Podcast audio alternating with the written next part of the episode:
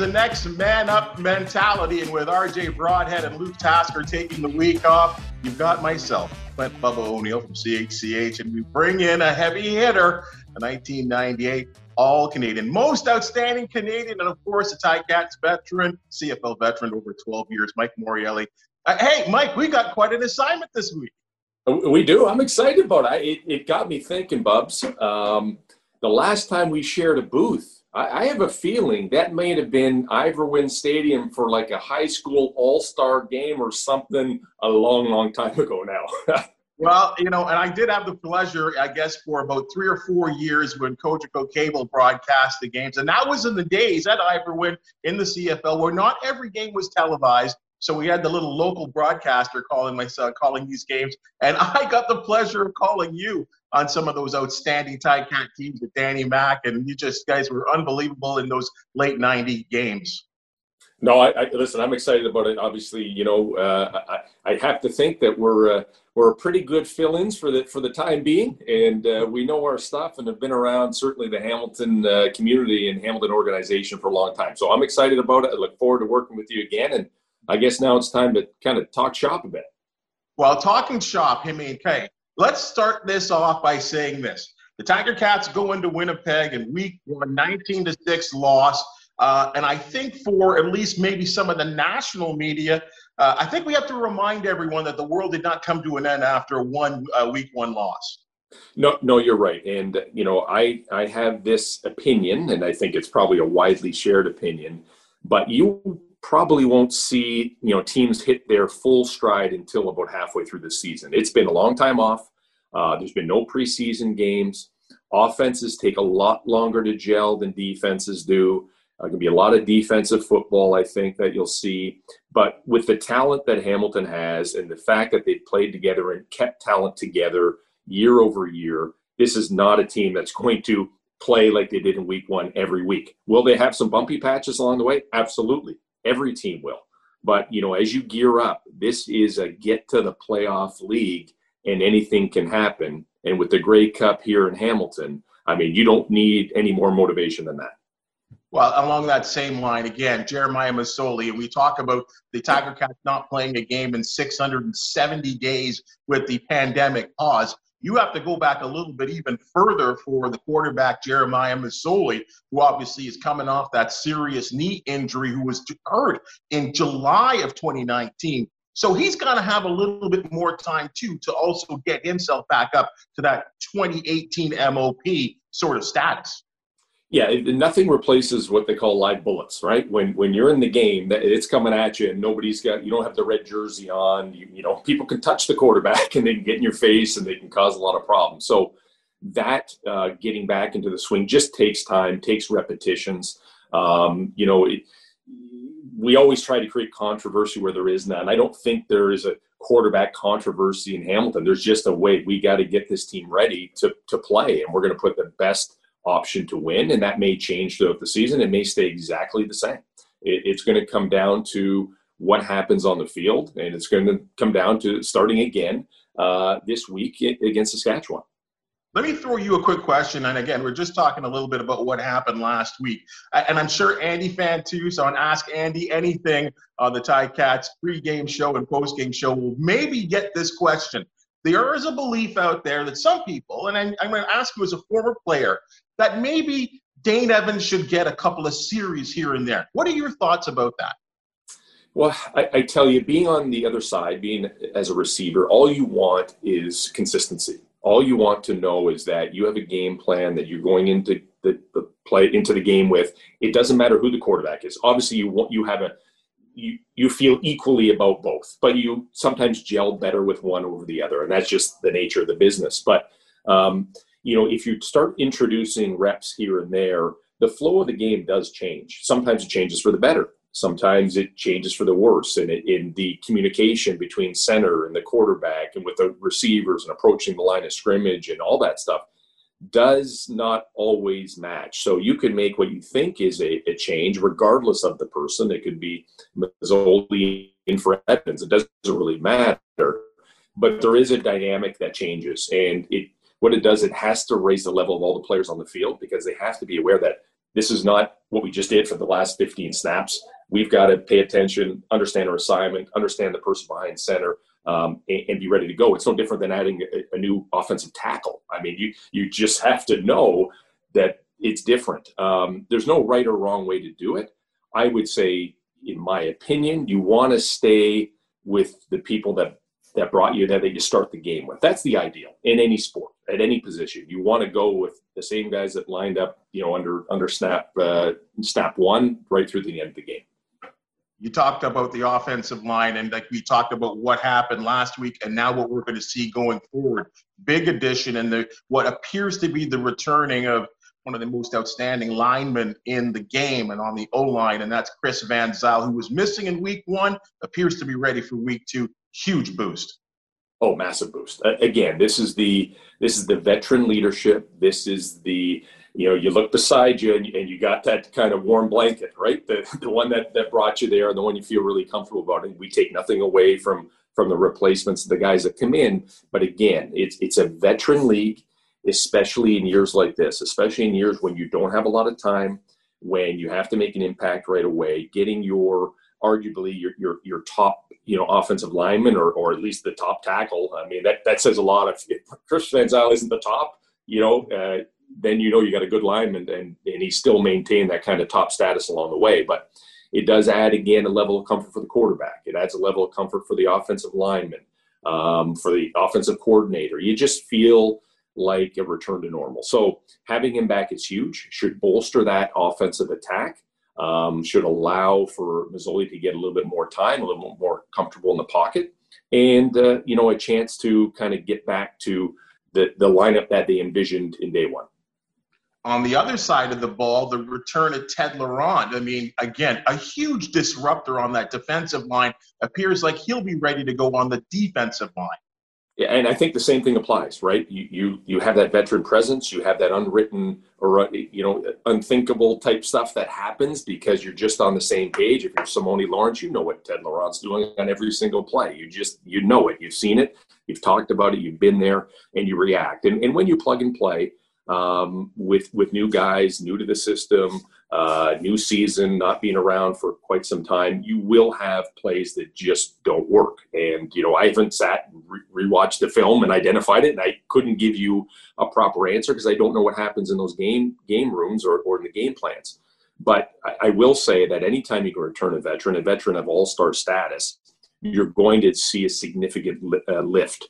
So if you're adding, you know, Chris Van Zyl in the offense, and you're adding a Ted Laurent on the defense, you've instantly got better, not just plus two. I think that gets multiplied because of the type of individuals you're putting in.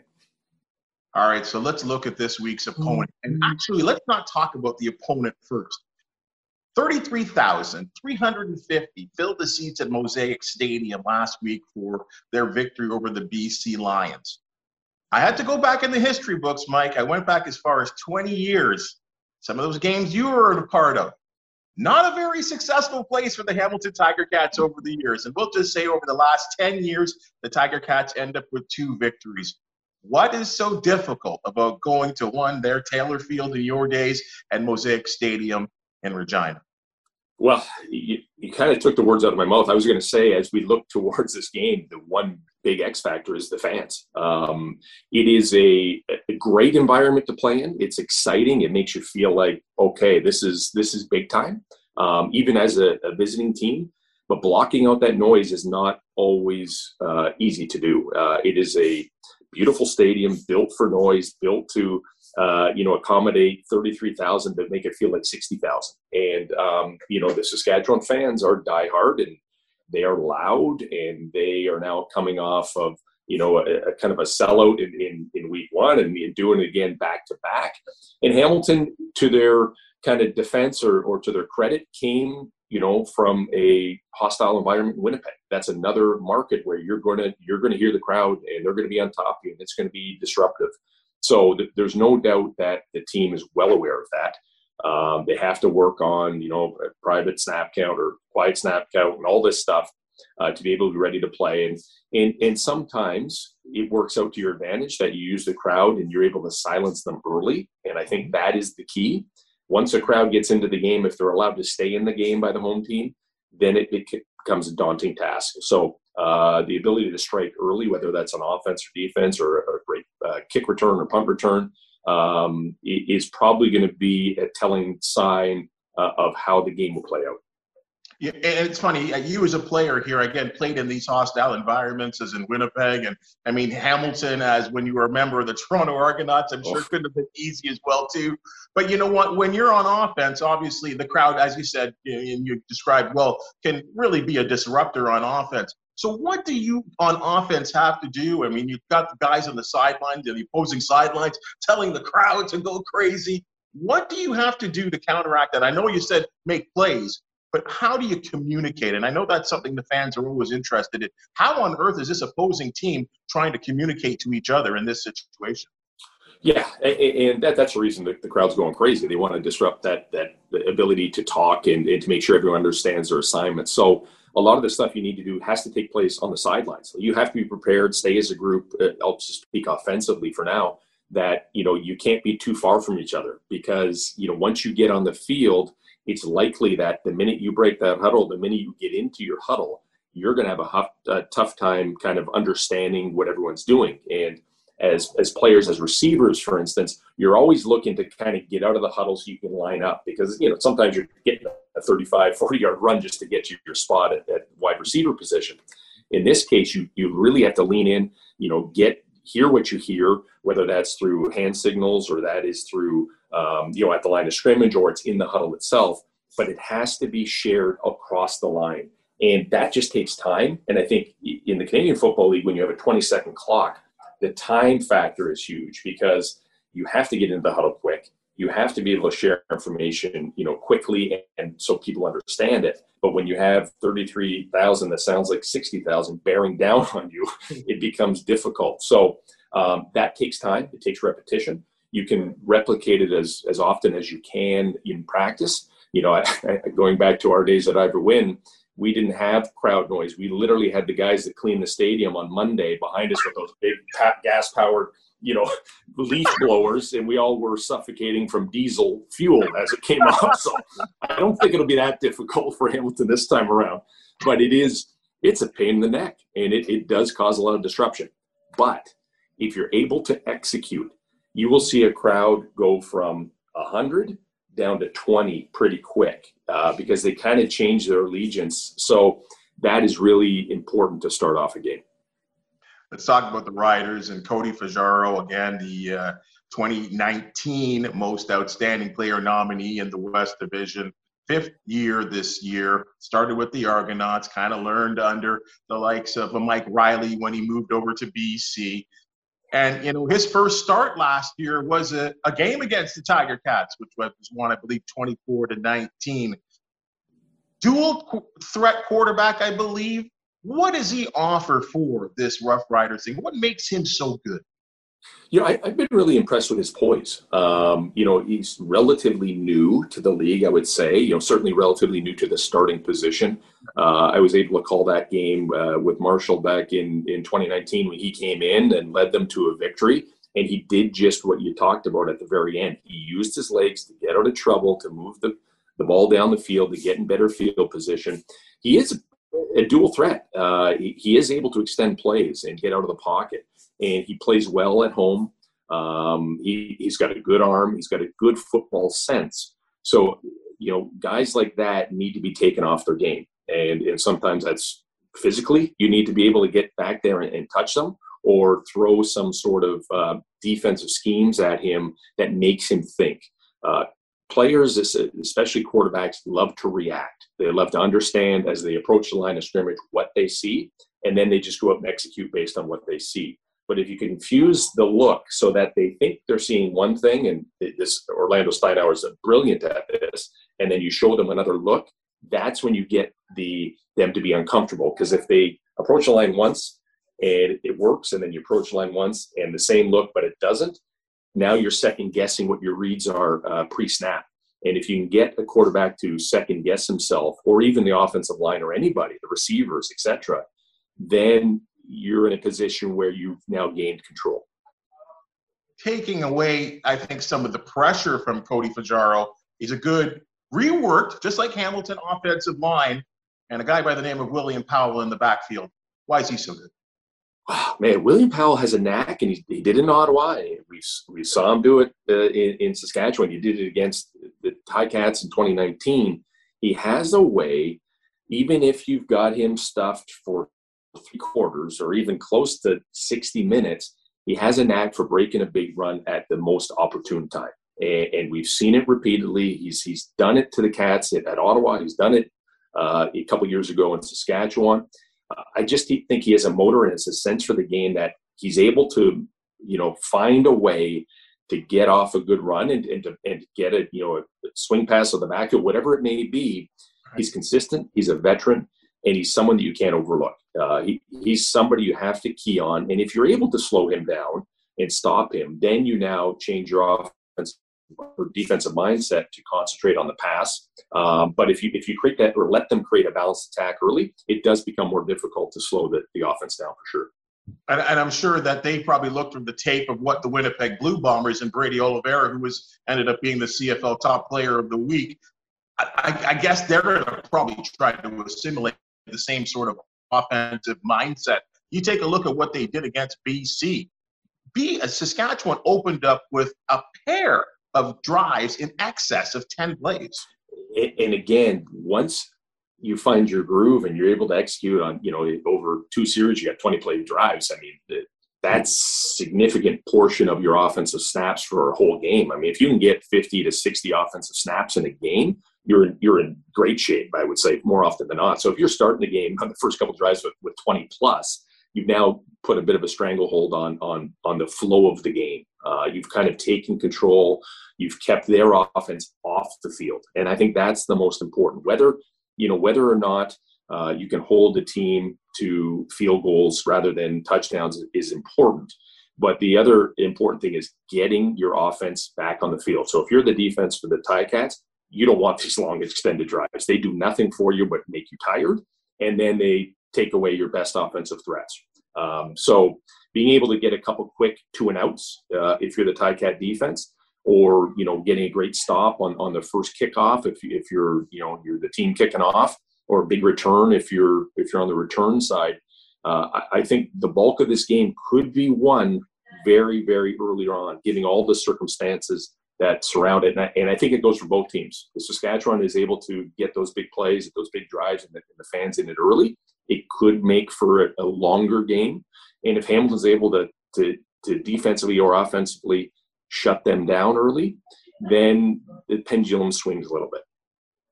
You take a look at what Tommy Condell probably has all schemed up for the Riders defense. Mm-hmm. I think when you think about Saskatchewan, again, that first win came with them leading at one point 31 to nothing. And then all of a sudden they deserved they, they, they i guess they came to a, uh, i guess they were alarmed that the 31 to nothing lead in the cfl is the worst lead that you could possibly have because they escaped with the 33 to 29 victory. So probably some things there to attack there on that riders defense Oh, it definitely is. Uh, and, and we, we can never, again, take anything away from this Ticat team uh, on all sides of the ball. Um, they are very well coached. Uh, they have a tremendous amount of talent. I arguably some of the best talent in the entire league, uh, in my opinion. What they don't have is, you know, a, a, the opportunity to to have that sense of time to work together. Now, other teams are all in the same boat, so I'm not trying to create excuses here, but there is a notion that um, you know, they will remain this way. They will not remain this way. The Ticats will come out and they will hit on all cylinders and they will destroy teams as, as the season goes on. I, I, I fully believe that to happen. It's a kind of team that has not forgotten how good they are. Uh, they're probably incredibly frustrated with their first outing. Uh, I would say that across the board on both sides of the ball and on, on specials. And so they have a chance to redeem themselves. And anytime you can have an opportunity to step back on a football field, that's a good thing. Uh, the worst thing is coming off a, a, loss and not having the opportunity to play again or or, or redeem yourself. So uh, I, I, think the mindset is is going to be there. It's a rude awakening a bit, especially when you have a Toronto win. You know, uh, to complement your loss.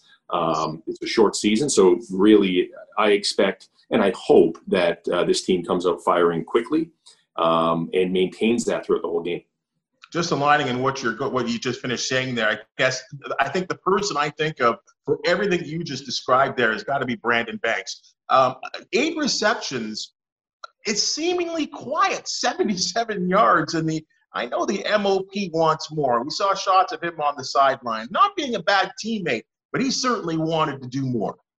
Well, absolutely. Um, you know, he's been itching to get back on the field and play, especially after the season he had in 2019.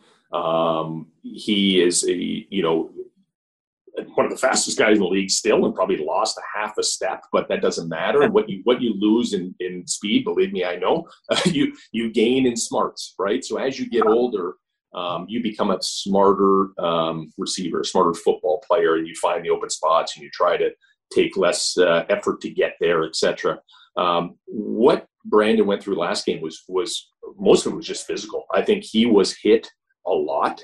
Uh, we know he's not a, a, big guy, we know he's a slight guy. He has a great knack of avoiding hits, and, and that, that's why his career has, continued on uh, as it has. Um, so keeping him safe is a huge priority, and I, I imagine you know, we've seen many, many a time where he's made a catch and slipped the tackle and gone. No one touches him. Well, that didn't happen in in Winnipeg. He was he was hit and he was hit often, um, and it does take an effect. But if anything, uh, it makes you stronger going into the next game. You know, I, t- I tell you, this has been such a tease for me there, Mike. And uh, I think we're in for a fantastic game. Two of the most respected crowd bases in the Canadian Football League.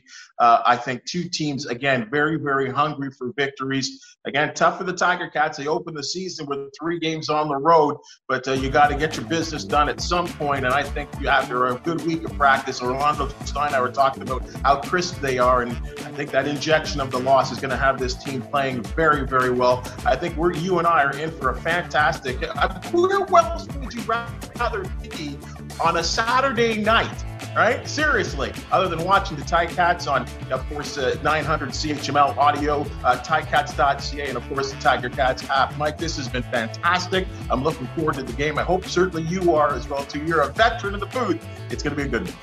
It's going to be a great one, Bubs. Uh, thanks so much for, for bringing me on today. I'll see you uh, before you know it. We'll be calling some some live football. It's been a long, long time, and I certainly look forward to it.